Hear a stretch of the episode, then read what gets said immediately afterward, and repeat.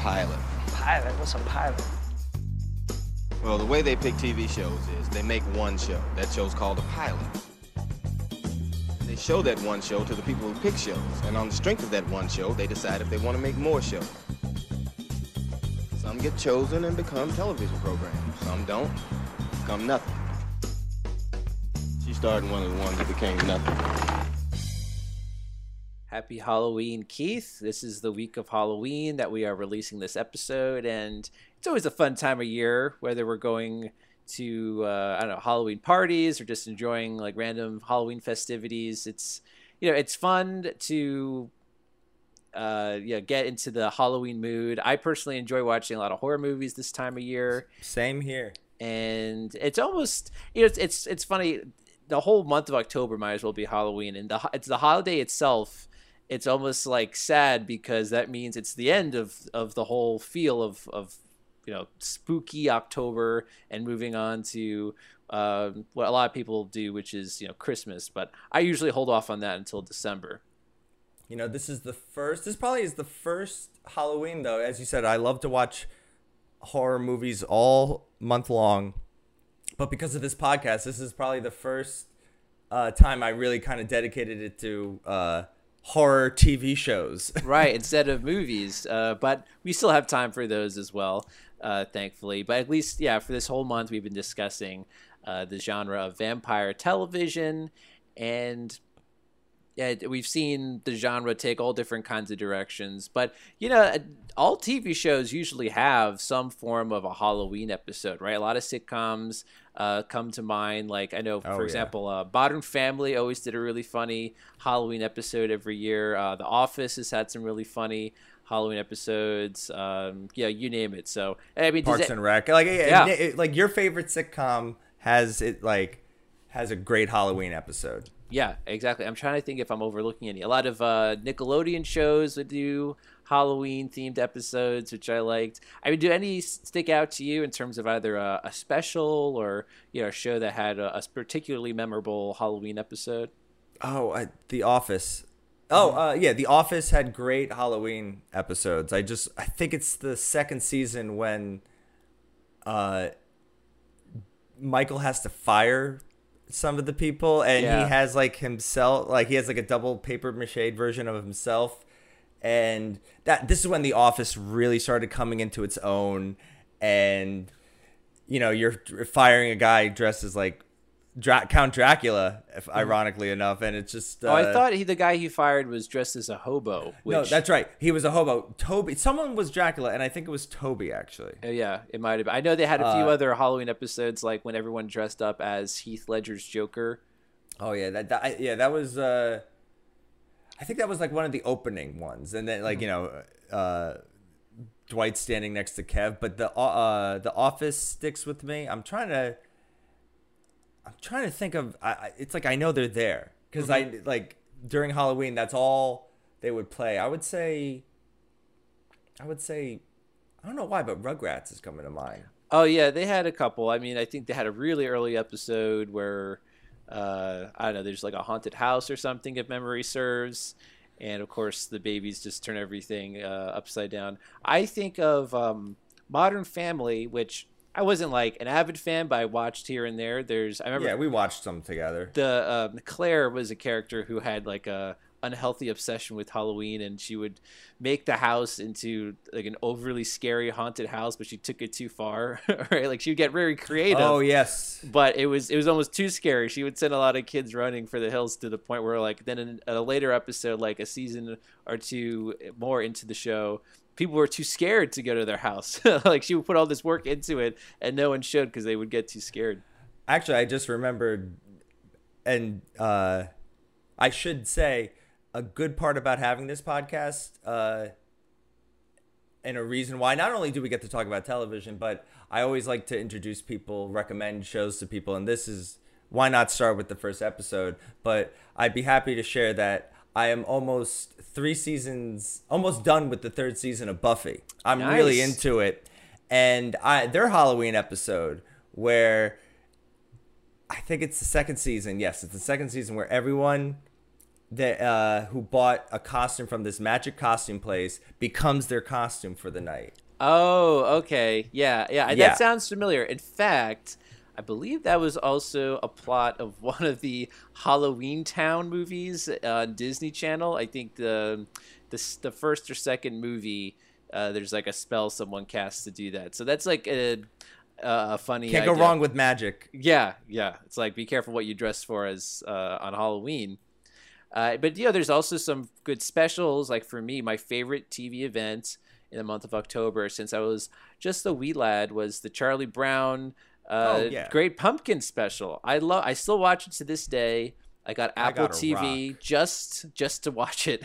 um, but yeah, that's that's a favorite perennial one that I always have to make sure I put on. Um, yeah, that was, like all the holidays. They didn't they they did all the holidays. Oh yeah, Thanksgiving, uh, Christmas, of course, Arbor But the Day, Great Pumpkin. um, Yeah. uh, uh, Flag Day. No, The uh, pumpkin, the great pumpkin. That's that and the Christmas ones stand out. But yeah, that's a. I'm trying, I think Garfield did like the nine. I remember I had a book like Oh, there was he, Garfield and he did the Garfield Garfield and Friends. He did something for Halloween. I even had like a, a comic book of Garfield that where uh, like someone told stories and nine different artists told nine different stories because uh, Cat's Nine Lives and it was very Halloween esque. yeah, Yeah. and then of course, uh, just to stick to cartoons for the moment, Scooby Doo is always a great cartoon to have on uh, if you want to get into the Halloween mood. Just you know, if you it's always ghouls and people in costumes, of course, and even uh, beyond the original show, there were some really memorable uh, TV movies that uh, are good to put on this time of year. The Boo Brothers. Why do I remember the Boo Brothers? Yeah, that does ring a bell. Yeah, I think that that that one uh, they had a whole bunch. It's hard to keep track. There was a time when like they uh um Shaggy and Scooby like left the group and they did their own adventures, but they hung Yeah. out with like they they had to race Dracula. Yeah, Like, yeah, whack- that's right. whack- I had that on video. They they ran into all sorts of sordid characters on their own, where it made me worried for them. Like, oh, they don't have like Fred or Velma or Daphne to look out for them. Um, but yeah, that's that's always a good spooky type of cartoon to have on. But uh, it made me think too. You know, uh, there's a, a, a, of the vampire genre that we've discussed. You know, maybe there's like one or two that we didn't get to, but you know that's okay. Like probably the oldest vampire show that I looked up was uh, Dark Shadows from I believe the 60s to the 70s. We didn't have to watch that one, but uh, One day, we'll like when we get into the 60s and 70s. We'll, Yeah. that that- that feels like a show to tackle. uh, Dark Shadows, or and then I think even more in recent years they made a TV show based on uh, Interview with a Vampire on AMC. That's so correct, Maybe yeah. check that one out one day. That's a more recent entry. And then I think uh, American Horror Story has to have had vampires in at least a few seasons. I think most notably in the um, the hotel season with Lady Gaga, but I'm sure they appear again in you know maybe one or two other seasons. And of course, uh, Angel splits Oh, off. the like- spinoff, yes. Yeah, but that's more. I mean, he just happens to be a vampire. It's the same thing. as, Like, it kind of follows the Buffy. It's not about, you know, he's still like a he's a vampire with a soul, but it's about. It's not about. It's not as like exploring the vampire community that, uh, like True Blood or Vampire Diaries did. Okay. Uh, interesting. At least I don't know. I have not. I know uh, very little to- about uh, the spin-off Angel, and there's also spin-offs of Vampire Diaries as well, which we discussed last week. You know, the originals and then um, uh, Legacies. I don't know. I have that probably wrong, but uh, yeah, there's still a lot of vampire content out there to explore if people want to go beyond what we discussed this month. Uh, but we are going to wrap up this genre today with uh, a vampire comedy and one that we really enjoy called What We Do in the Shadows. Stay dead, stay dead, stay dead. You're dead and out of this world.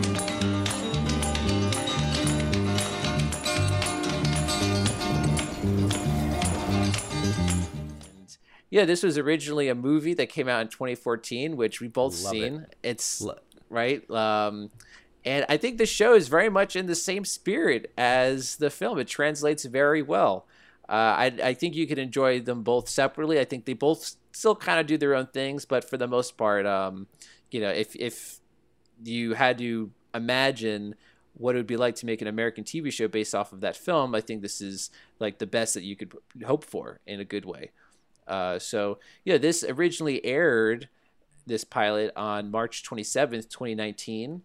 It airs on FX to uh, a very modest 670,000 viewers. Um, to, like to compare that to say uh, when we were talking about Friends, which premiered to 20 million viewers. Uh, yeah, it's- the times have changed, but it's also I feel like even with the movie, I the movies in if I had to make like a top 10 of comedies of the 2010s, this is in my top 5. I have hmm. to if I were to do comedies of all time, we'll see, but I love this movie and but I it's kind of niche until you start tell it, word of mouth. This movie's a word of mouth kind of movie cuz I uh, agree. I mean, did was it on HBO? I think that's how I first discovered it. Was maybe um, I think I watched it on Amazon. Oh, okay. Yeah, I think I caught it on HBO, and uh, I don't know if it had a theatrical release in the United States. Maybe it did. I, I don't really remember, but I just remember seeing it on TV and really, really enjoying it and seeing it a couple times. I probably need to revisit that. Uh, I haven't seen it in a while, so this would be a good opportunity. But it's the same reason. It's the same kind of niche uh, of uh, Flight of the Conchords. Yeah, I mean, you know, same. You have Jemaine Clement in there, Yeah. and who doesn't love seeing yeah him and with his dry delivery and Yeah. yeah, teaming up with um, Taika Waititi. It's it's just like a dream team. And uh, but like I didn't know that many people that watched it. Maybe in high school when I first got into Flight of the Conchords, it was me and some other kid. And but everyone every time you would tell someone of the show, they would love it. And the same thing uh, would happen with what the movie, What We Do in the Shadows. Yeah. like everyone. I mean, granted, if you don't like, if you don't care for the movie, you don't care for the movie. But it's a very well received movie that kind of launched the career of Taika Waititi. Yeah, that's a good point. I mean, think how huge he's been in the last several years. I mean, he's directed a couple Thor movies and he's appeared in a lot of other movies and you know, he has this TV show and I think his brand of humor has really resonated. I mean, you can maybe say that it's um, been a little heavily relied upon by some studios, right? But uh, I would still say that yeah, he's a very unique voice and uh, he his highs are very high. this is him at his like nothing to lose on putting all of it on the table. That's how like because we no one really I, he was nominated in like 2006 to 2009 for a short film, but still no one. That's not how you you know get break into mainstream. But this is kind of that and Hunt for the Wilderpeople were like oh. This guy has a voice. He Yeah. can a he can direct a movie and he has a uh, a unique style of comedy, and I would say this one, the show is a little bit more accessible to Americans. Yeah, yeah. But it's still very like niche in the way in the way that I, I know everyone loves it, but I don't know how many people love it. Yeah, it's true. I mean, it's tough because nowadays cable television has uh, seen its audience shrink dramatically, as you know, noted by the premiere audience for this show. But hey, you know, the show is still going. It's had uh, five seasons. Uh, let me just Five. It's in five right. yeah, it was Uh, it just finished its fifth season. it, it finished its fifth season it has a sixth one confirmed. So you know, um, and you know, FX has always been a network that will uh, continue a show of high quality, even if maybe the ratings aren't up to a certain standard that other cable networks would require. Uh, so uh, you know, it's great that it's still out there and for people to discover. Um, but you know, you're right. Maybe it's not uh, a huge widespread hit, but it definitely has its following. And you're right, people who watch it uh, definitely um, enjoy it a lot. So uh, it's it's just it's so I don't know, it's so fun and pleasant to watch. It's like an e- I want to say it's like um To say it's an easy watch, but it's it goes by fast every episode. I feel like I, I think we'll note that in our rewatch here, it just it flies by these episodes, and you could really uh, get through a whole bunch of them in a in a short session. and it's it deliver it brings such a this is the postmodern take on vampires that just hits me like it Yeah. just the, the daily mundane lives of three vampires who live in Staten Island of all places I love but just how how kind of hard it is to be a like or just in one in some ways boring in some ways just the the daily challenges of being a vampire uh, in Staten Island, and that kind of just um that's right up my alley. I love that. I also love just the clash of these old world personalities in a modern setting, which obviously that's part of being a vampire, right? Uh, Yeah. But uh, it works really well here, contrasting their sort of old world, um, yeah, their their old world personalities with uh, you know this this more modern setting. It's it's always funny to see that. So. Um, like we said, this was uh, something collaborated on with uh, by Jemaine Clement and Taika Waititi, who they um, yeah they were both uh, I think they both wrote and directed uh, together the film, and obviously they starred in it. Uh, but they they also both uh, worked together to write this pilot with Waititi directing. Yeah, Uh, this won't be the first time we'll see Taika directing a pilot either. Like, Right. all, a lot, he's in that in that stage of his career where all these doors are opening for him, Which and is he's so just great. kind of going through all of them. yeah, yeah, for sure. I, I, um, you know, it's it's nice to see uh, that happen to someone, and you know, uh, from when you see their their first breakout hit with the film version of this uh, to where, where he's at today, and you know, still um, definitely a long future of projects ahead. Uh, and funny enough, this is actually the second TV show in the What We Do in the Shadows franchise. Uh, I mean, it's the first Yeah. American show, but there is a uh, New Zealand show called Wellington Paranormal, which I think is more closely tied to the film. Uh, so I don't know if you could find that somewhere. It could be a fun watch if you know you get through all of this show and you still want more of this of this world. it's more yeah it is it's more like new zealand based because at, at some point in the movie they're visited on by cops and they're using their glamour like you don't see anything so the cops are going like Right. oh you know like you know you got to clean up the blood there like you know it's a crazy party you guys are having here Yeah, yeah. and it, it's a great scene and they took yeah wellington paranormal is basically kind of just i don't want to say like x-files but like these cops dealing with supernatural uh mis- uh, disturbances. And i watched a couple episodes. It's funny it's just hard to watch everything. Yeah, but uh yeah, you know, you know it's it's a funny show. Yeah. If you can somehow find that to watch, you know, it's uh, it definitely goes hand in hand with what we're talking today. more of this world. I kind of i'm like i'm full on board of this like supernatural world like i i it doesn't always have to be vampires. I know that in in what we do they kind of you know same thing with all the other vampire shows that we've talked about. They deal with like witches and werewolves but just more of this world. I'm I, i'm a big fan of the humor. Yeah, everything is so dry, and uh, you know, it's and wordplay. Like Yeah. there's a lot of wordplay in both the movie and in this pilot that we'll discuss Um, and so, you know, when uh, it came to the influences for this show, uh, to maybe separate a little bit from the film, uh, I mean, a lot of the inspiration was drawn from the vampire films of the 80s and 90s. So you have influences like Vampire's Kiss, Fright Night, The Lost Boys, Interview with the Vampire, Bram Stoker's Dracula.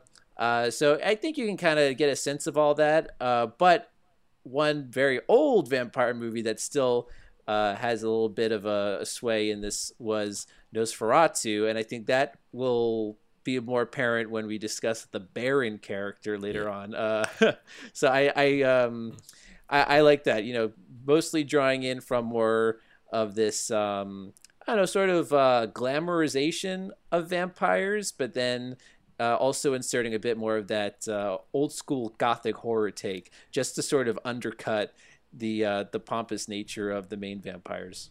it's a love of the genre. Like Yeah. it's like like you kind of have to go into this.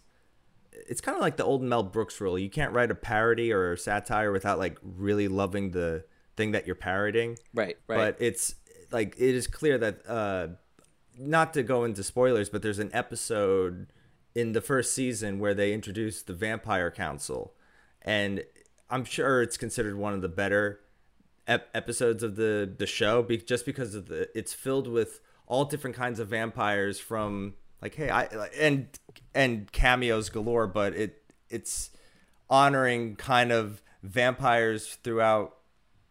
I'll say this: Wesley Snipes appears on a camera, uh, on like a Zoom, Yeah. and he can't get it working. That's a fun Easter egg. You know, it, it's Yeah. um, and uh, you're right. A lot of cameos too. I think uh, let's see, Nick Kroll has a recurring role on the show. Love him. Jemaine He- Clement like, and Taika Waititi appear as well. I don't know as if- their characters, as their characters. from, So, so as their great. characters from what we do. I, lo- Um, I love that. So there's uh, a lot of attention to detail with that, and a lot of fun stuff to pay off fans of this particular genre. And um, you know, I think it's like one of those sort of comedies where, like, I think a lot of co- comedians will gladly uh, sign on for for even a quick cameo. You know, it's it's one of those comedies where um, it's like a comedian sort of style. Uh, you know, Oh, like, yeah. people really enjoy the um, the originality of it, and uh, they they definitely get a lot of um, yeah surprising, fun people to to pop on. and watching the fifth season now, it's the characters do grow. Like they like they deal with certain like each season kind of they're dealing with like an overarching theme, but the characters it's it's amazing to see where they watching this pilot again to see how I guess simple things were. Yeah, uh, I mean that's how a lot of shows start out, right? You kind of t- start out um, with more of a um, simpler uh, episodic plot lines before you sort of grow the world more and kind of get more overarching stories. And I think that's the case here. And you know, I also like that. Uh, you're right with with the love of the vampire genre. I think I saw Jemaine Clement was saying that they're basically doing like traditional vampire rules, and I think this is maybe the only show we're discussing this month where we see a vampire turn into a bat. That didn't happen in the previous shows we discussed. That's right. And you know what? Uh, you know what? Uh, it occurred to me the other day that I guess they threw this rule out the window because it hasn't appeared in any of the shows that we talked about. But garlic. Oh yeah, garlic. I don't. Th- I, I don't think vampires are afraid of garlic anymore. No, no. I mean, I I like that when people are trying to repel vampires, they wear like a necklace of garlic. That's yeah, like, like the, the cloves and right. That's like an old fashioned thing. But um, you know, I, I maybe they could reference it from time to time. Like, is I haven't even seen that. It, it just, Oh, wow. I just found it interesting. But, yeah, you're uh, right. That one's over. Like, I, maybe that one is more saved for the more um, I don't know, child friendly vampire stuff because again, it is such a silly image. Like, oh my god, garlic. Uh, Hotel Transylvania type stuff. uh, Yeah, yeah, for sure. Uh, All right. So that's like one rule that maybe we don't really need. But uh, yeah. You're not gonna get that, like a sexy garlic scene in True Blood. I also saw uh, something interesting too, where um, someone from the production was saying that there's been no CGI used when making this show, and I don't know when that statement was first made, but I guess a lot of the effects of, for example, the characters maybe levitating or um, you know, there certain things that look otherworldly are largely achieved by practical effects. I think there has to be some CGI in this show, but Probably in the same way that like Jurassic Park, like you know that like it, it blends so well, but It's not a the crutch. makeup, makeup and the like practical use is what kind of adds to the both the the show, but also the the humor. Yeah. I, I think it makes it feel a little more old school as well. So uh, let's get into it. Here we are, and again, this is not that recent of a premiere. This is still a show going on, uh, but still, let's pretend it's uh, the year 2019, which does still seem so far away. it's a whole it's a whole world. of I 2019. Uh, it's a, I a, warned myself. a lifetime a lifetime ago, basically. Uh, but yeah, so it's uh, March 27th, 2019. We have FX on. Uh, so I think it's time, Keith, where you can now take us to the pilot. Flight 527, runway 8 kilo, you're cleared for takeoff.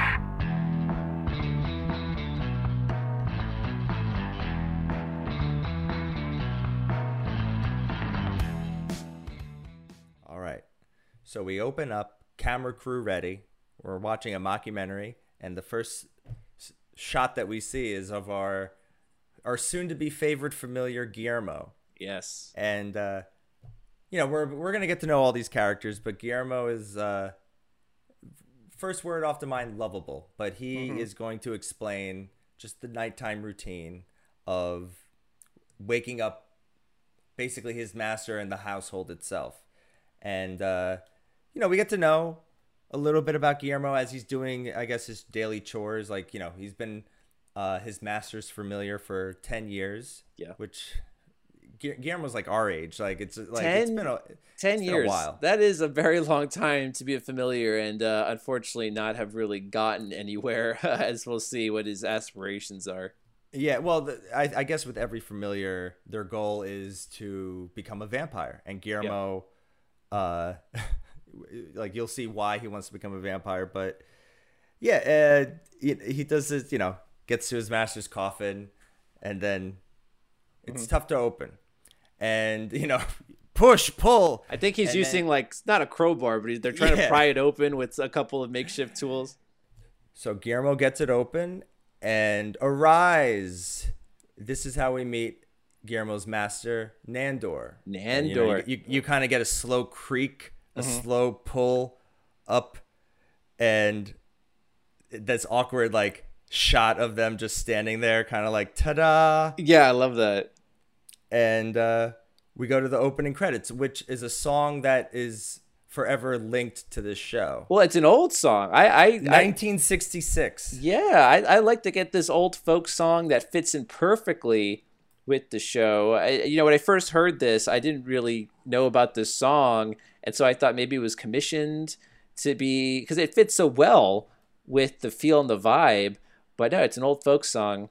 And uh, I, I think we get to in this intro, which I do really enjoy this intro, is the imagery that is present throughout the show. These uh, old world paintings and gothic uh, artwork that uh, I don't know shows like medieval battles and gothic demons, and it's like out of context, kind of scary, but they make it very funny within the context of the show.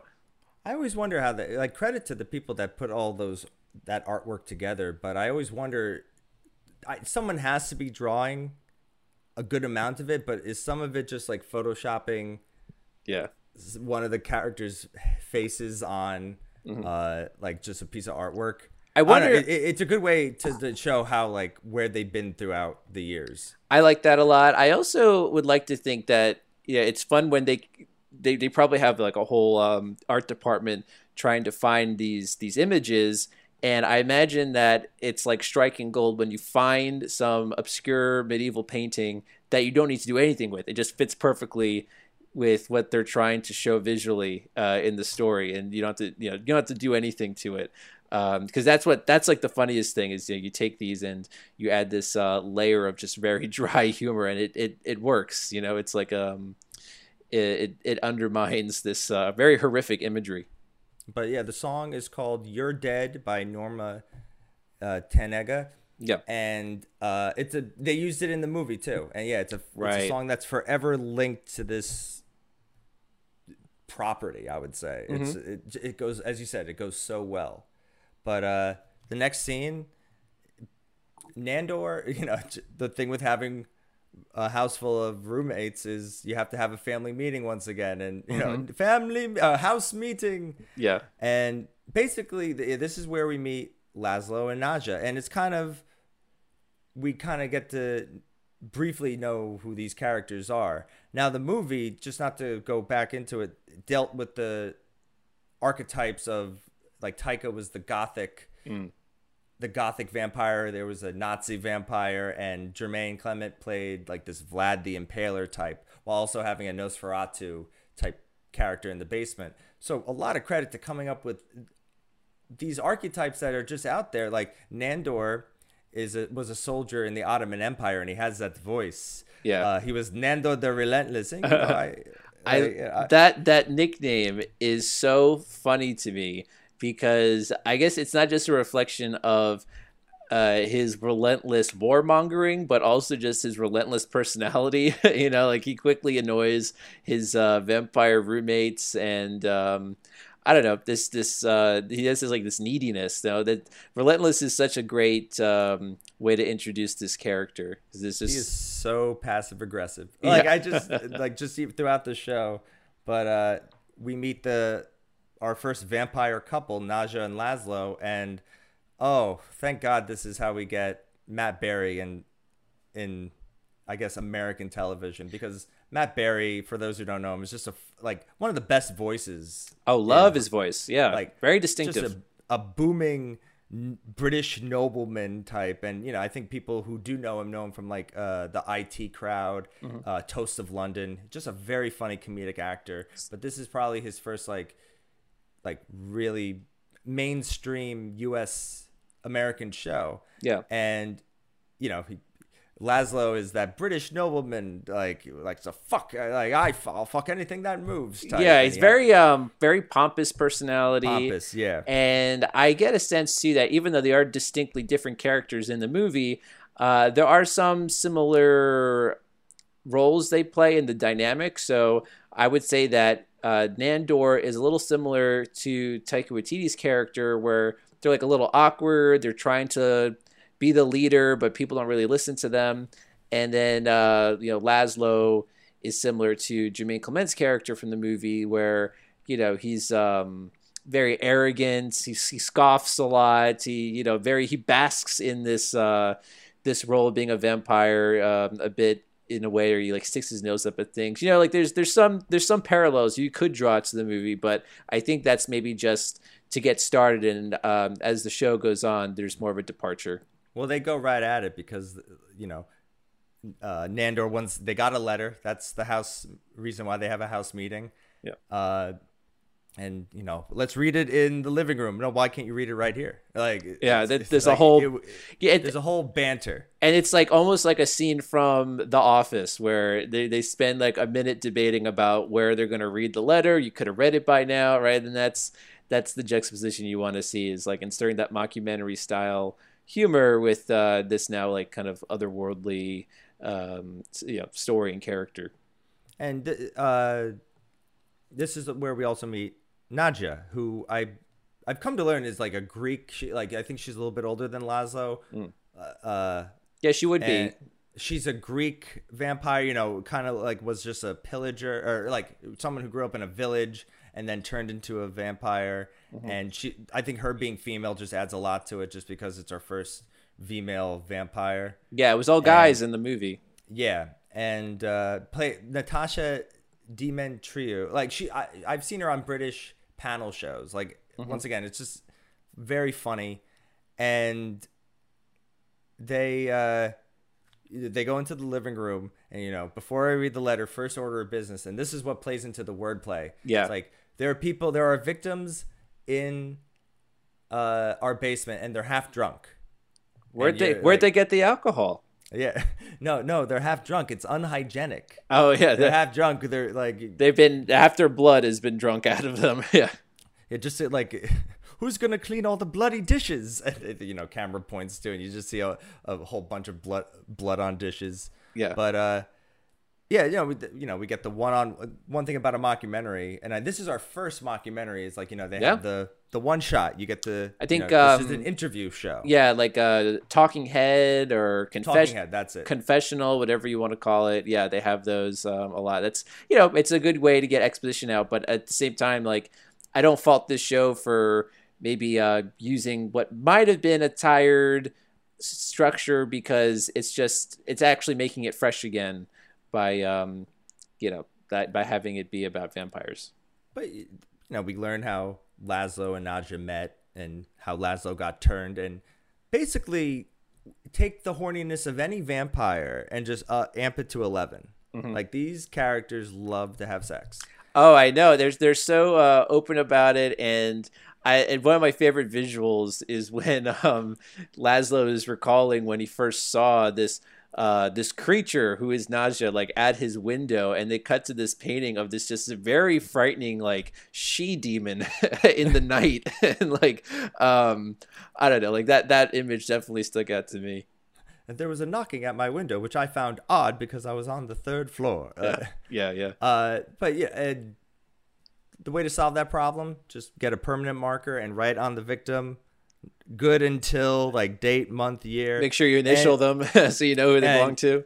You see Guillermo, yeah, basically food in the refrigerator, but Guillermo's like just just writing this down, and you'll see that they don't treat Guillermo with any respect. They call him Gizmo a lot of the time. Yeah, yeah. That's well, I, you know, that kind of goes back to I guess how vampires look down on humans, and uh, but especially with Guillermo too. You know, you feel a little bad for him, but there's definitely like, um, you know, uh, not a disdain, but just like an indifference to him throughout the at least his first uh, run of episodes. You'll get to love like I, to audience like you'll get to love this not only the character but the actor who's who's starting to break out in his own way. Harvey Gillian, I think his name is, but I've Um, like he, he was in Puss in Boots. He, he was in Blue Beetle. Yeah, Harvey Like, uh, he- Guillen. Gullian. Okay. Uh, I also see him in a lot of commercials too nowadays. Yes. So yeah, just a nice sign that this is his breakout role, and that's leading to a lot of other great things for him. But they finally get to the letter. And the letter is from Baron Afanas. And that's basically to compare it to one of our other it, he's basically the master, it sounds like, from Yeah. Buffy. Like this ancient vampire who who was there from the beginning. And Mm-hmm. I just like it's like I'm coming to visit. You- Like you guys took over the new world yet, right? Uh, yeah. like, when Oh, did yeah. we get this letter? Oh, yesterday. When is he coming? Tomorrow. Uh, yeah, they kind of chew Guillermo out for not giving it to them sooner, but it's like it was during the day. you know, uh, he can't catch a break. but it's kind of you have to remember that this is a, like it is a sitcom so you got the classic like my boss is coming over for dinner That's right. yeah, Uh, that's that's a good way to uh, correlate it. Yeah. At its core like at its core like each uh the episodes are just basically like oh i've seen it but you've never seen it like this Yeah. you've seen it done but you've never seen it done like this and that's where i also applaud the show But it's still cour- doing it in unexpected ways. Like you don't expect these tropes to pop up because of the genre. You expect vampire tropes to pop up, not sitcom tropes to pop up, and that's Yeah. what makes it still so funny. Like they they make it fresh, you know. Honestly i'm kind of surprised it took until like 2014 and 2019 with the show for this to happen i'm surprised Yeah. this doesn't exist even in the early two, even in like the 2000s but hey we got it now Mm-hmm. but uh yeah, of course laszlo and nadja both had sex with this guy Yeah, yeah, I like that. First, yeah, in separate confessionals, right? You have like Nadja first saying like, "Oh, it might be a little awkward because me and the Baron once uh, had a you know an, a romantic affair," and then it cuts to Laszlo who says the exact same thing, which you don't expect. But uh, I, you know, that's that.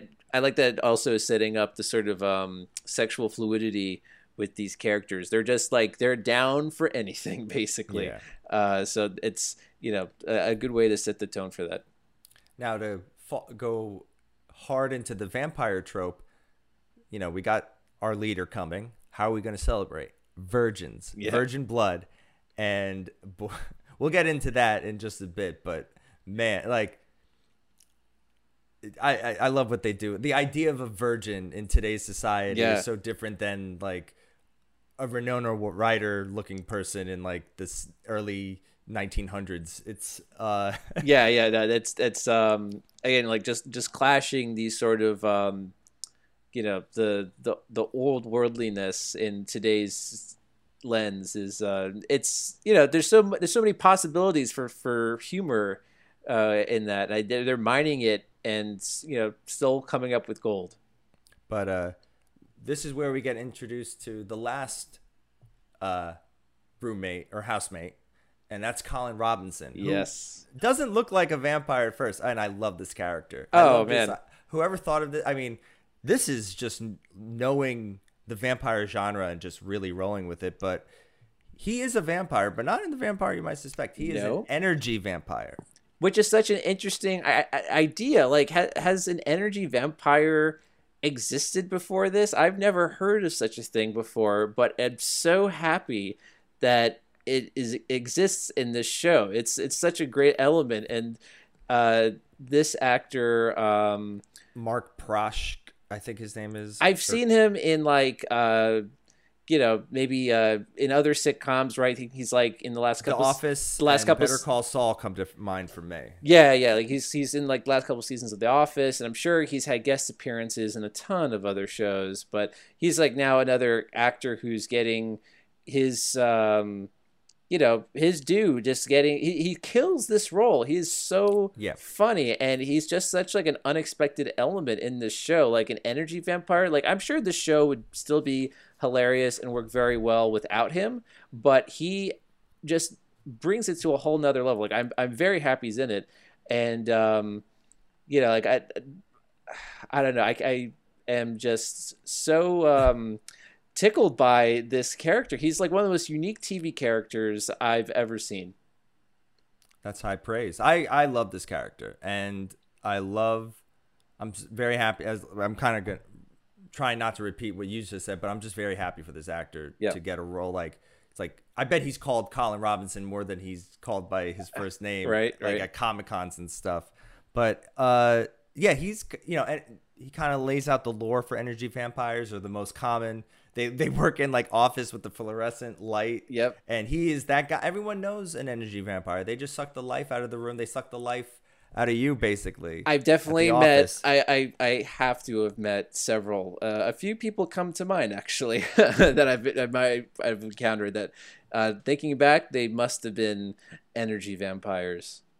and uh, because he's kind of a, a dork, I guess. To uh, Well, I think you'd have to be right to be an energy no, no, I, vampire. well, yeah, yeah, you, you kind of have to. A, a boring dork, but the vampires, he's kind of secluded to his own area in the house. They don't include him in on like house meetings. They kind right of like because he's like a different i guess breed of vampire but you know they're also susceptible to him sucking their energy right uh he he feeds on anybody and i like too that in this explanation where you see him in his uh workplace and draining people's energy it's not just with boring conversation but also like irritating behavior right like he's like going to town on a um on a, like an electric pencil sharpener or something like he's just and like face he gives with the eyes is just like ah. And that's another thing too. Like anytime you see his eyes glowing as he's feeding, it's like a little scary but still hilarious. Yeah, because it's over like the most mundane thing. But yeah, no, uh props to Jemaine and Taika for coming up with this concept. So Like, great. even though they didn't come up with like I'm sure this has been in books and stuff, uh, but just this person is perfect for an energy vampire. Yeah, uh, absolutely uh, a great fit. In fact, you probably know an energy vampire. We're the most common kind of vampire. We are day walkers, not affected by the sun. And we are the only kind of vampire that can drain another vampire's energy. It's very cool. The power grows stronger in him by the night. and we come back and you know, the sun's out so we we get the focus on guillermo and we're kind of going through his daily routine in the house what he has to do to get rid of bodies and this is where we kind of really why he wants to become a vampire Yeah, this is interesting. Um, yeah, t- take us through that because uh, I don't know. It's kind of endearing why he wants to be a vampire. well he he got it from watching interview with a vampire and he got to see himself on screen representation through antonio Bar- and uh, antonio banderas Yeah, as the first Latino vampire who's been on screen. And, you know, I, I would say for Guillermo, Guillermo's never been the coolest guy in school or in the crowd. So I it kind of, for him, this is his chance to be seen. yeah, maybe feel more accepted, right? Um, but it's still, it's it's still. I feel bad for this character in a funny way, right? Like you know, you know Yeah. that he eventually things will go his way. Uh, like the show's setting up for that. But you know, like his duties are just in addition to like disposing of dead bodies, keeping sunlight out of the house. It's also like very mundane stuff, like just cleaning up. Right? He's he's like a, a servant. They refer to him as basically a slave. But um, you know, so many of his duties, it's like you know, just very boring stuff. Um, and also just putting up with their very eccentric personalities and unreasonable demands. Uh, so you know, he takes it on the chin, and uh, you know, he takes a lot. Like Yeah. he, he like, and a lot of that is uh, humor. But I do think Guillermo. Uh, I like where his journey has gone. yeah. It, because he actually does grow a pair. Oh yeah, for sure. I mean, he he like he saves them, uh, at, on at least one occasion. So, uh, you know, spoiler, sorry, but you know, he he definitely uh, proves himself, and you know, it's it's something that he has to do time and time again because these vampires are, um, you know, not the easiest to please. But uh, so where does one go to find modern day virgins? Yes. Well, where, pray tell? a LARPing event. Oh, of course. A LARPing event. Uh, Sorry, and it LARPers. Yeah, yeah. No, it's. I mean, they have to laugh at that too. But it's uh, you know, that's where he goes. It's like, hey, you want to come to a party type, and he meets Jonathan and Jenna, and Jenna is played by Beanie Feldstein. right. Like as she's kind of coming, you're kind of really starting out. I Well, I, what year was uh what was that movie she was in? Booksmart? Um, Booksmart. Yeah, what year was that? That had to be maybe like around this time or maybe just a couple years later.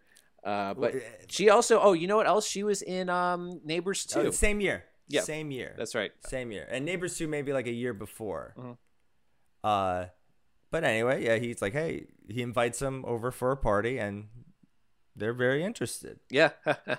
um, you know, and we'll we'll see where that leads though. I I remember when I first saw this, I thought this was funny, but I also became very concerned for these two characters and uh cuz you never know, right? It's like the show can be very funny, uh but uh you know, sometimes there's very unexpected moments of like, I don't know, like genuine horror mixed in with with comedy. So um you know, that's I, I I don't know. I, I, I did find myself um, a little worried for them.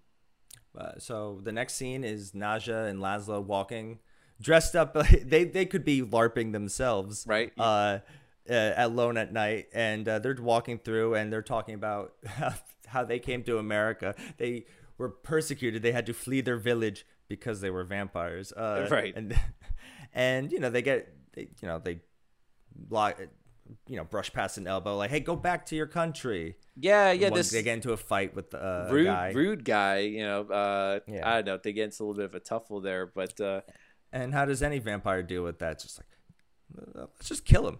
mhm.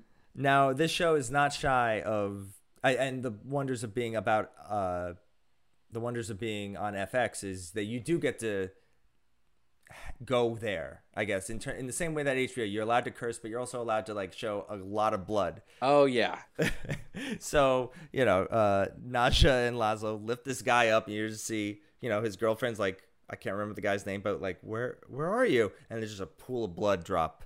it's like a shower of blood Yeah. that's raining on her. And I feel like her reaction is just confusion. Like what she probably doesn't realize at first what's going on, but I do feel like that is kind of like think about things from that guy's perspective, right? Like suddenly you're lifted in the air and you're drained of your blood. like that's kind of freaky. Now, I was. This isn't a criticism or anything. I was wondering, like, why this is a funny scene, but what the like, where is this scene going? And then I remember where it does like not. uh Yeah. It's like, oh, let's go home, and now it's just like, oh, I'm gonna walk home. It's like, Laszlo's like, what? Why walk when you could just bat? yeah, yeah, and he turns into a bat. And that's what I'm saying about Laszlo. Like he he is so yeah, he brags about his vampire abilities. Like he just revels in being a vampire. Yeah. And he's such an ass about it. So uh, I love that. But of course, yeah, this leads to uh, a little more of Nadja's story. Now, uh, I yeah. Before we get to her story, we then go to one of at least a scene that will keep you laughing, and that is Nandor and Guillermo shopping for party supplies. Yeah, I love that. Uh, the creepy paper. the creepy paper, uh, crepe paper, and uh, uh, Nandor is like, you know, they're at the register, or even before that, it's just like, oh, what do you think of this skeleton? Bleh. And you know, one flick of the hand, that skeleton goes uh, on fire. But uh, he throws uh, at the, when they're at the cashier, Nandor throws like an ancient coin, like this should cover. it. It's like, don't throw ancient coins at me, man. Yeah, and then he, like- he tells uh, Guillermo like kill him. it's like you know, uh, yeah, obviously he does it, and then Nandor is like, "You I'm dis- noting it. you're disobeying me." it's like what he expects this poor guy to like kill this cash register. It's like- It's uh, that's what it's saying. Like working working for these uh, vampires is like so defeating. you know, it's like um, they. I, I think too. There's a little bit of uh, Nandor making Guillermo's life purposely more difficult. Like he, I think he kind of knows what he's doing. Oh yeah, he's, and he's passive aggressive, like I said, but he's also like, I'm noting your disobedience. I love that. um, but now we get into what will be a a little bit of an arc in this season for Nadja. Is she is stalking just a regular guy who she believes is the reincarnation of her former love, a knight named Gregor. hmm the, they're kind of the same way with uh, Vampire Diaries, that reincarnation. Yeah, I mean, like, well, I guess we'll see if that's really the case. Like, she really believes that he is this uh, knight from however many hundreds of years ago. But oh man, the the how she is stalking this guy. This is this had me rolling laughing when she basically like um, flies up to his window and you know he's alone in his room and you know uh just like she's spying on him as he's like you know jerking off.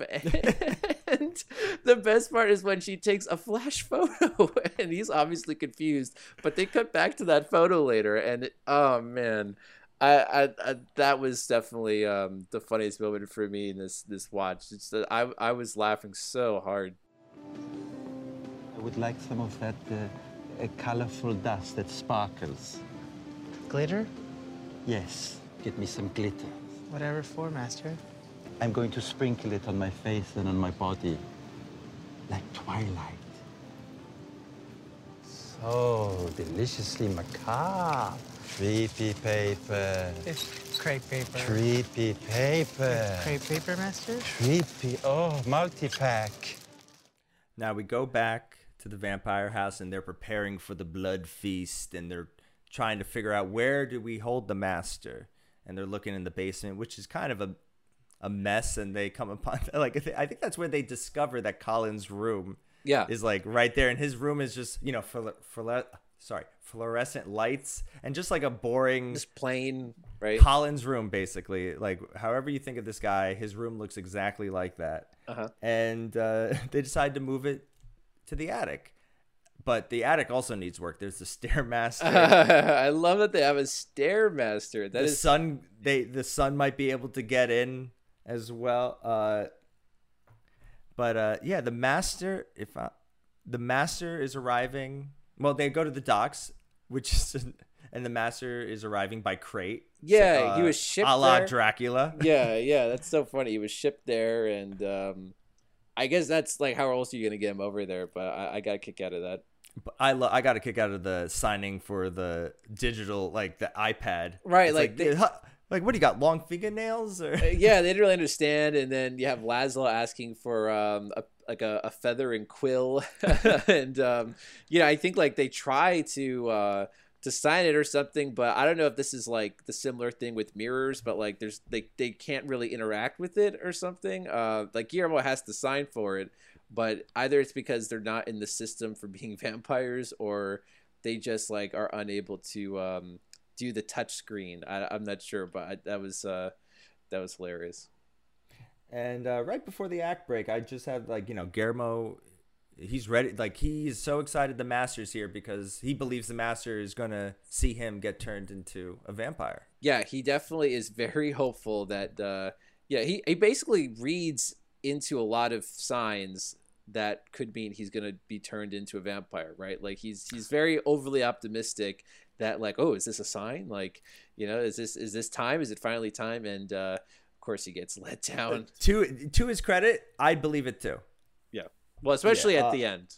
Yeah. Well, it- okay. So we have an act, act break, and uh, we come back, and there's a brief scene of Nadja uh, finally introducing herself to Gregor, and you know his his face, and you find out his name is Jeff. Yeah, and oh man, this this is a great scene for for Nadja because like you can see she is just as wild as the other vampires, but I think Jeff is like kind of taking her behavior on the chin. Like she's she's acting crazy and talking about what should be nonsense from his perspective, but he's not turned off by this at all. Yeah. so it's a the scene goes back and forth with we go back to uh, the vampire house, and the virgins arrive, and you know, oh, we, you know, uh, they're obviously the vampires are happy. They're obviously virgins. Just uh, put them in a room. Yeah. And you know, you get to like you open up another room. It's like let us out. Uh, Like, yeah, oh, you see, like- and I find that kind of scary too. There's like someone who's desperately trying to crawl out of there, and it's like you know, it's a dark comedy, but it is still kind of scary. I yeah, like, from their perspective, it's a haunted house. oh right, right, and um, I like to let uh Laszlo and um, Nandor, they yeah they they the, the second they look at Jenna and Jonathan, they they say to Guillermo like, "Good work." like they can obviously tell they're they're virgins. Even before that, it's like it's like, oh, how do you know they're virgins? Like, oh, you know, I, I'm dating a guy. He lives in Canada. Like, we haven't met in IR, RR, IRL. Like, yeah, yeah, the, the way they talk, like, you know, what does it matter? Like, uh, they they're like a little uh, defensive about being virgins, uh, and I think also Guillermo tries to reassure them by telling them that like oh yeah we're like vampire larpers yeah um, I'm sure he says that a lot. Uh, but uh, you know, we could- we then go back to Nadja, who she's lusting after this guy. oh And, she's uh, losing it This guy's a good-looking guy, uh, but you find it's like, oh, you're a knight. It's like, oh, I'm a night watchman. I, Yeah. the word the wordplay. But uh, you find out, um, you know, they made passionate love in the past. And In a past she kinda life? lets it. Sli- she kind of lets it slip that she's the one that cut his head off. yeah and like i'm curious too like how did she do that did she just pull his head clean off like she just like they were in the middle of a passionate um you know uh embrace making love and she just couldn't resist and she cut his head off somehow and then but like that wasn't the end of it. Like she kept going. Um oh man. So so great. Uh but Uh. and again like he's not he's confused by what she's saying but he's not totally um put off by it right? Because after she she leaves he's like oh wait what's your number? He's still interested in this crazy woman. They really do try to make every scene hilarious. yeah. Like every scene in every episode, just like how can we make this funny? And they But- really do succeed. I have to say though, it feels naturally funny because I guess it's more character based, and these actors just like really live in these roles and bring these characters to life. But it never feels like they're forcing jokes down our throats or that you know they're trying too hard. I do think this show, it's almost like the jokes are just coming out by the nature of the story they're telling, right? It's Yeah. it's almost like the the jokes just just come out on their own. It's it's like it writes itself basically. So I was about to say they make it look easy. Like Yeah. some of these like word plays, it's just like half drunk. Mhm. It's like, oh my god, like yeah, yeah, really uh really clever stuff and um you know, that's why maybe it feels like such an easy fast viewing because you know, it just uh it flows so well. so we go to the saddest welcome party in the attic. Uh, you know, they're waiting for the Baron to arise, but the, you know, there's the creepy paper. They, they never got rid of the stairmaster. Yeah, right? The the master's familiar is a weird looking like stoic woman. I've seen that that frumpy old woman before in a, a few different things. Um, but yeah, like uh, and, and that's another credit. I think the show's really good at finding like very uh, unique looking actors to to fill this world. Um, so Guillermo's about to open the casket, and then you realize it's he has a really good looking, a pretty cool looking casket, and opens up on its own. And yeah, you kind of makeup's come a long way. If I'm giving like the Master from Buffy an A, this gets an A plus. This gets The like make- an A triple plus for me. yeah, and the Master, I'm sure, uh, is played by I would say it the legendary Doug Jones. Uh, Oh my gosh, he- yes. He, uh, you know, I, I can list off his credentials, but JJ and I talked about him in our Hocus Pocus episode. He was, uh, uh, Billy. Billy, yeah, thank you. But uh, you know, you, he was the the feet. He was the a lot of Pan's Labyrinth. He was Hellboy, that fish guy. I can't remember his name right now. But he's worked with Guillermo del Toro. He's on Star Trek Discovery. He like if you need a tall guy who loves sitting in makeup for like nine hours, and Yeah. he's actually a really good actor. Doug Jones is your guy. Oh, he's man. a contortionist too, and it, it shows. he also brings so much personality to this character as well. You know, Yeah. and it's tough too because you know when you're under so much makeup, sometimes you feel maybe a little limited physically. But the way they're able to do him in this sh- in this, you know, it looks so good. He, I mean, he looks really scary. like, like looking at this character, it is very frightening. Uh, but I'll say this: like, if Andy Serkis uh, is like the master at uh, motion capture, this guy's the master at makeup. Like, just makeup characters. I- Like, he- just the life that he brings, and the Baron is no different. The and the Baron will appear throughout the series, and he has a quite the personality, but right away he's like this kind of like this the leader of the vampires. I'm hungry, and he right he right away kills Laszlo's uh, familiar Yeah. June, who may who seemed like she was just like she pops up in a scene. She dropped one of his uh, like uh, one of Laszlo's boots fell, and she's just following him around. She Yeah, she was over being a familiar a long time ago. yeah, you know, we hardly knew ye, and uh, you know, it is also like you when he bites down on her. I mean, it's like another torrent of blood Yeah. just spewing out of her. they her. don't hold back. and, No. of course that's enough to make Guillermo shit his pants. Yeah, yeah, because you know, like he, she just happened to be standing closest to him. That's the only reason why, like, you know, she was the victim. It could have easily happened to him. But uh, you know, he's he's back, and then all of a sudden he's like, "Oh, hey, hey, Nadja, hey, Laszlo." Yeah, I love that. I love when he sees them and he's like flirting with them and he's uh, a little titillated by them. He's also like very um I don't know, he he's posing for the camera when he realizes Yeah, he, he's like, "What is this?" It's like, "Oh, you know, just act natural." It's the first. It's one of the few shows that do acknowledge that they're followed by a camera. Like, Yeah.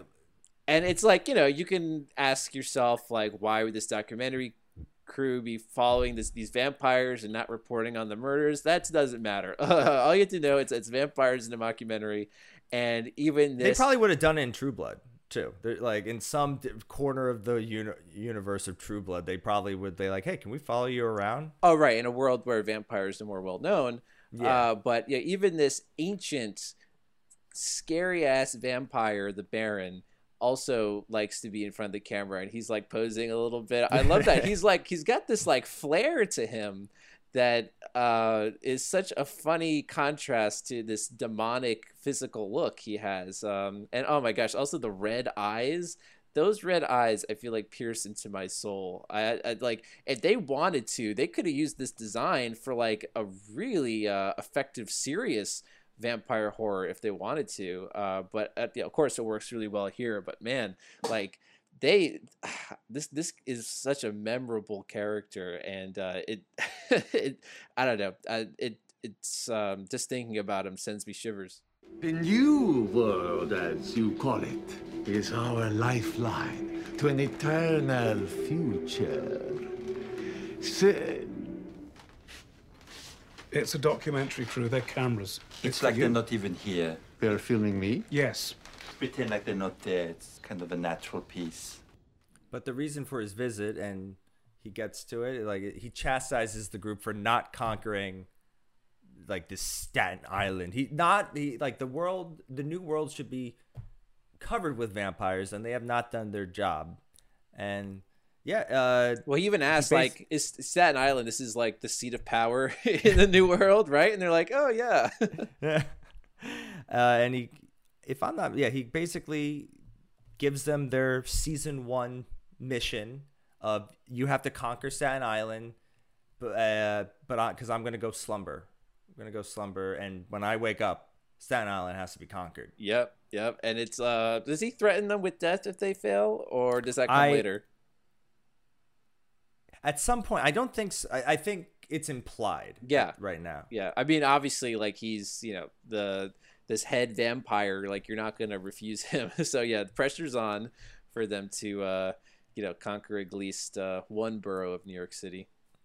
So, right after another, the last act break, you know, the night has not gone well, but we still have our virgins.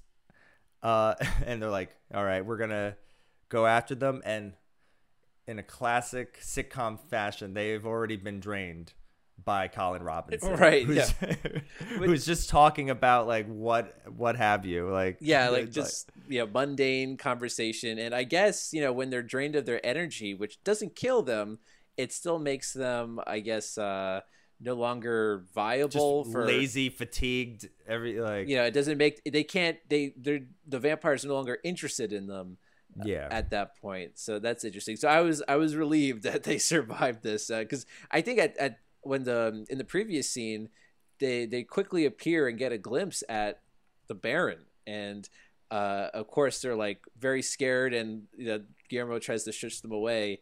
Uh, but if I saw that, even if I th- you know, even if I was under the impression that I'm in some sort of extreme vampire LARP, I would head for the hills after a glimpse of that guy.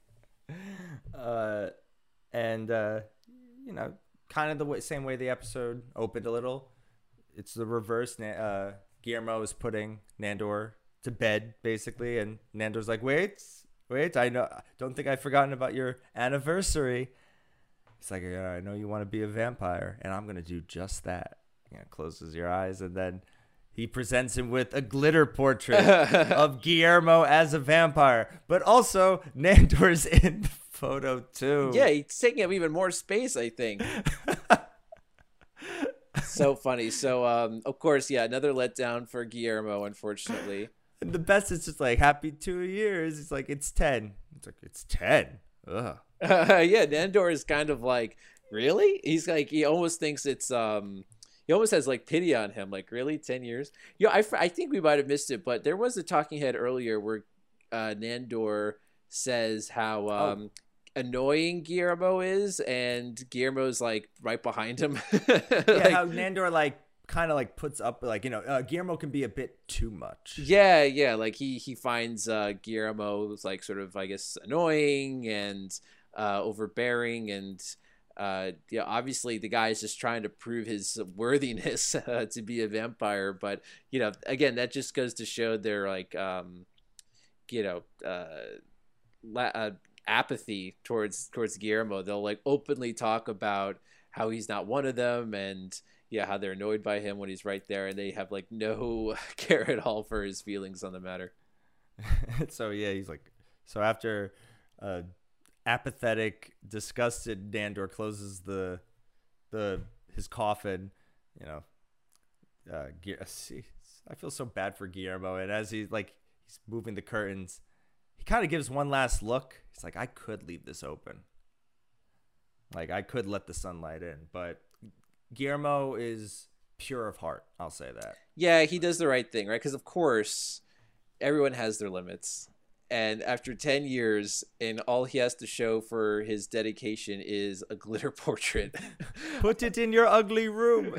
i of course i you know i don't blame him for uh being at least tempted to let yeah, I don't blame in. him for the thought. Uh, yeah and uh, you know, cut to credits. But this show is one of the very few nowadays that does come with a tag, and the tag is usually about thirty seconds, but this one is only 10, less than 10. Yeah, brief. And it's just a shot of the Baron's coffin in the attic and one of the nail uh, one of the boards that Guillermo boarded in drops, letting in sunlight, hinting at the shenanigans to come. Yeah, yeah, like things are, you know, gonna not go as planned, of course. Uh, but yeah, great, great first episode. And like I said I before, it. I went by so quickly uh, it almost warrants like let's go right into the next one. You know, if, if uh, now that all these episodes are on Hulu. Does not an anniversary deserve a reward recognizing your years of service? Ready, Master. It's a glitter portrait. It's a portrait made from glitter. Wow. And you deserve it. Two years of service. Ten. Ten years of service. Ten. Ten years of service. Okay. I hope this inspires people just to really kind of binge it. Like it's a great show. Yeah. Oh, absolutely. And you know, I'm also glad too um, that nowadays I think uh, yeah, it kind of airs different times a year depending on the season. But I think they're starting to air it more closer to the fall because it does feel like a fall show. Obviously, it's you know, it's vampires, so it, lends itself more to Halloween. Uh, but um, you know, it's um, it, it's definitely great to have on this time of year. And you know, with with five full seasons in the books, you know, you can definitely have a fun week just uh, watching these vampires get into all sorts of crazy sitcom type situations. Yeah, no, it, not only them, uh, you get a cast of characters. You get their Staten Island neighbors. You get Nick Kroll. pop Yeah, up for a few. he's like Kristen um, Schaal.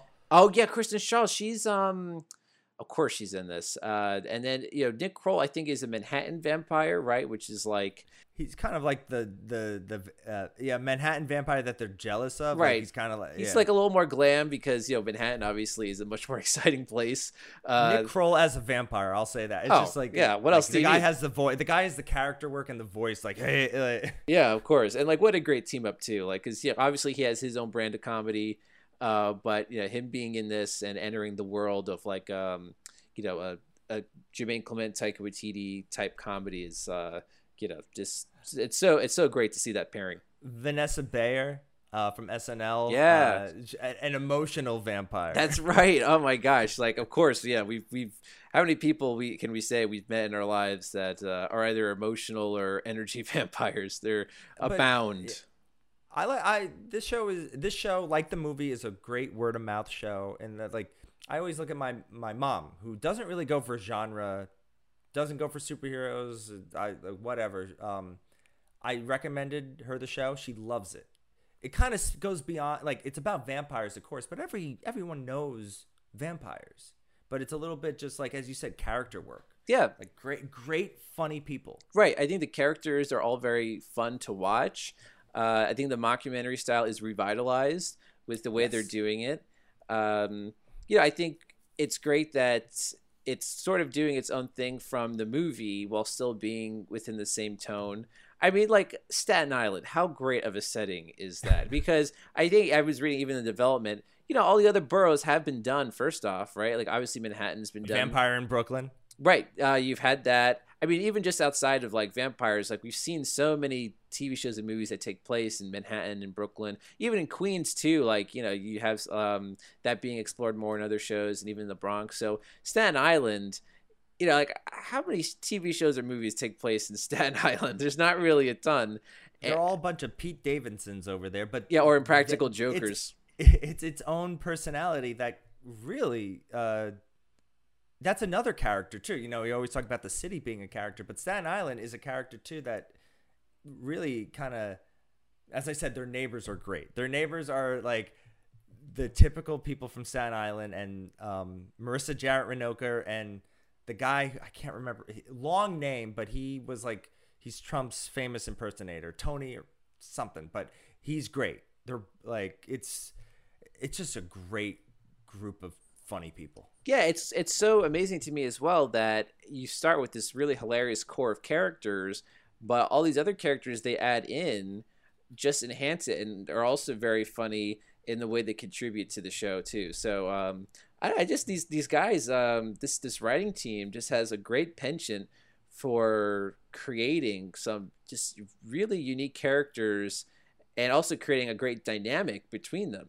So um yeah just I, I we're obviously praising this show a lot, um, but it just uh, it seems like I said so so effortless, and it's um, I'm glad I, I I can see this being like a cult show in a way, uh, but hopefully um, you know more and more people see this because it's yeah I can't think of a, a bad thing to say about it.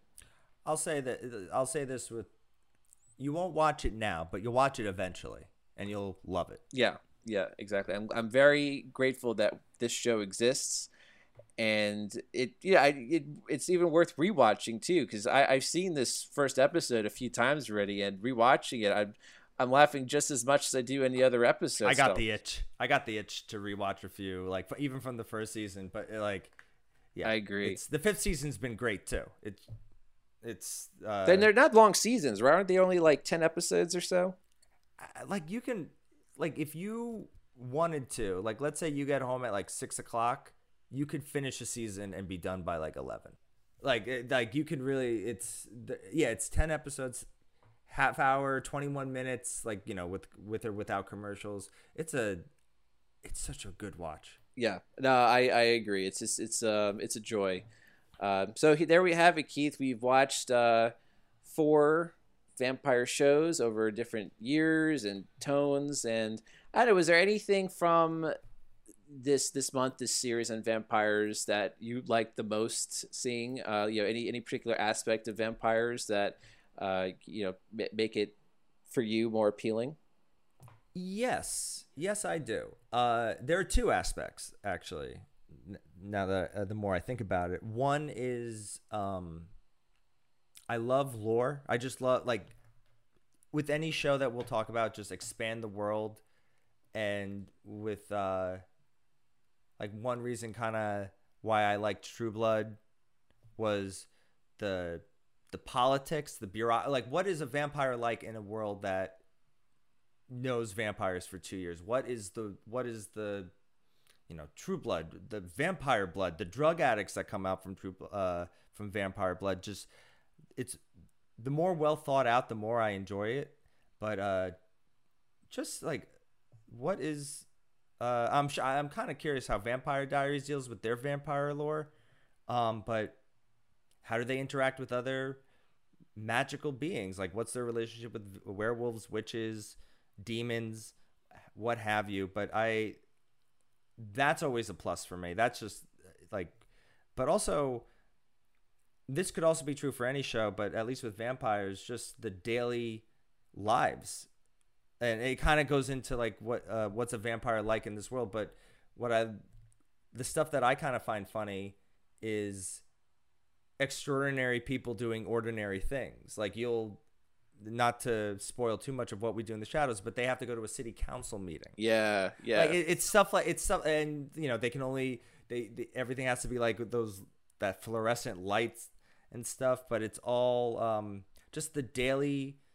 struggles like you know vampires do kind of have to you know what happened instead of running out of milk you ran out of blood like it's Yeah. just Well, like you their know- daily it makes them more quote unquote human Yeah, or relatable Exactly, because you know you think about how being a vampire means eternal life, and so what what does it mean to live eternally, right? Like, what is the day to day? Obviously, you think of it on a big scale, uh, in a more classical sense, but a show like this, like what we do in the shadows, to examine the more day to day of an eternal life. It, it, it's it's fascinating. It can be funny. It can also be very um, dramatic or even sad too. To think about how just time wears on you and how you become a relic of the world, a living relic. And Yeah. you know, you could you could spin it in all different kinds of ways. I also for me I like that, you know, vampires are used as a way to explore our own human inner demons a lot of the times. Oh yeah. Right? And kind of demonstrates how our most primal desires can be very self-defeating. Because like to be a vampire okay you're you have eternal life. You can escape probably the biggest fear that anyone has which is death. But what is the cost right? Like the cost is now you can't go out in the daytime. You have to kill people to survive. You um yeah there's all these like rules and catches that apply. It's almost like you know when you make a wish with the genie but th- there's all these um catch yeah there's all these um drawbacks you did not expect.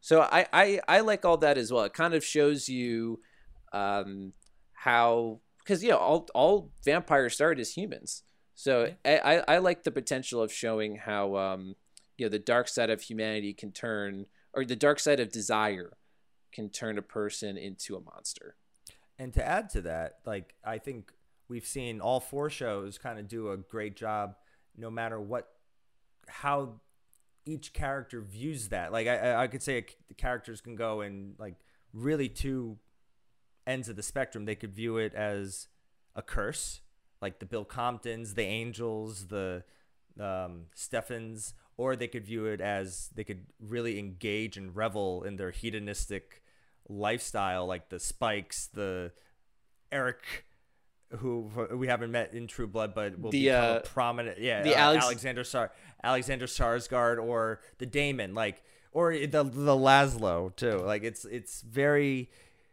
it kind of, it's that inner animal in us or, or like it's it's either the id or the ego kind of kind of coming forward here like how how how do you feel about yourself or Well, that's a good like, point. with backstories we get to know why they feel that way but Well, it's like almost as if your ego and id are like more extreme, you know, like um or you know, it's like I like how everyone everyone's transformation into a vampire is different. It's like a unique experience for for everyone who goes under that transformation. Do they become more of a monster? Do they revel in it, or do they become sad? Do they you know, regret their decision, or regret? You know, sometimes they're forced to be a vampire.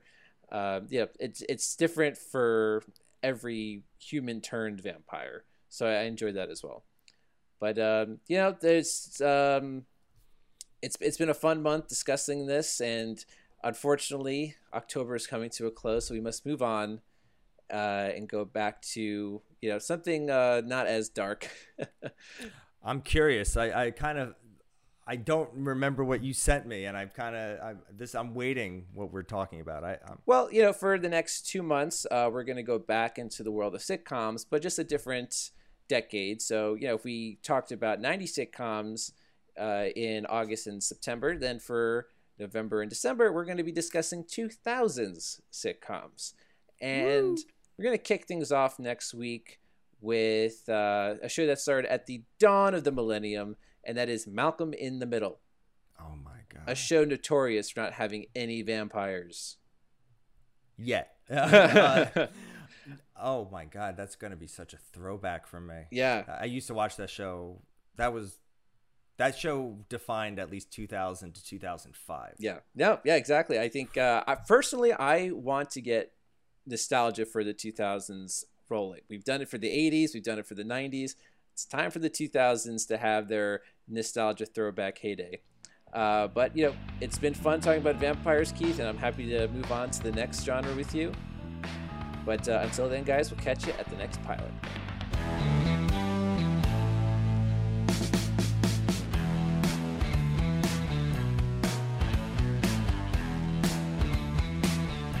Follow us on Instagram and X, formerly Twitter, at Take Us to the Pilot.